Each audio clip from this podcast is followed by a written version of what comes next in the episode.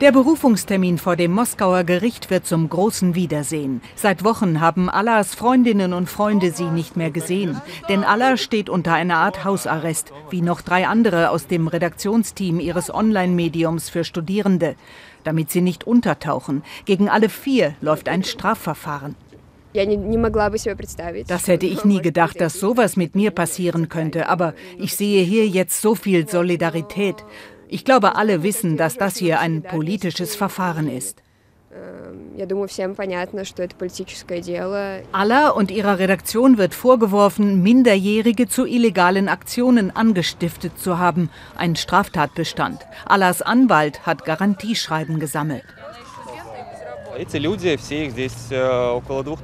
All diese Leute, und es sind ungefähr zweitausend, bürgen dafür, dass Alla nicht untertaucht. Es gibt diese Möglichkeit im Prozessrecht. Wir wollen erreichen, dass sie das Haus verlassen darf, indem wir garantieren, dass sie zu allen Verhören und Verhandlungen erscheint. Alla darf das Haus nur zu Gerichtsverhandlungen verlassen, das Internet nicht nutzen, nicht mit dem Handy telefonieren. Kontaktbeschränkung bis zum Abschluss des Verfahrens. Es geht um diese Website Doxa, gegründet von Studentinnen und Studenten. In einem Video, das sie längst löschen mussten, hatten sie dazu aufgerufen, mit friedlichen Mitteln gegen die Inhaftierung Nawalnys zu protestieren. Beim Berufungsprozess dürfen wir nicht filmen, nur diese offiziellen Aufnahmen werden uns zur Verfügung gestellt.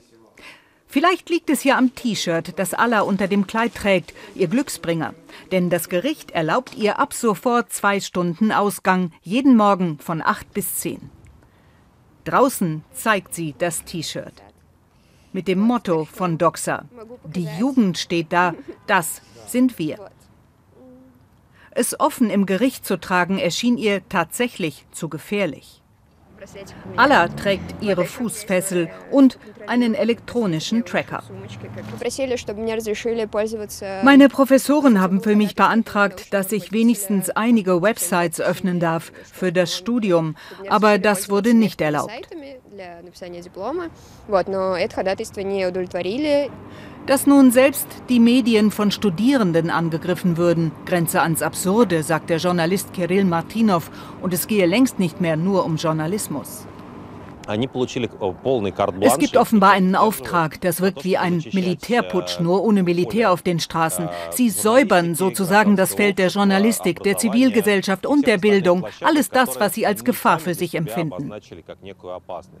Alla muss jetzt eigentlich ihre Diplomarbeit in Kulturwissenschaften schreiben. Wie sie das machen soll ohne Internet, weiß sie noch nicht. Und dann ist da ja auch noch der Prozess.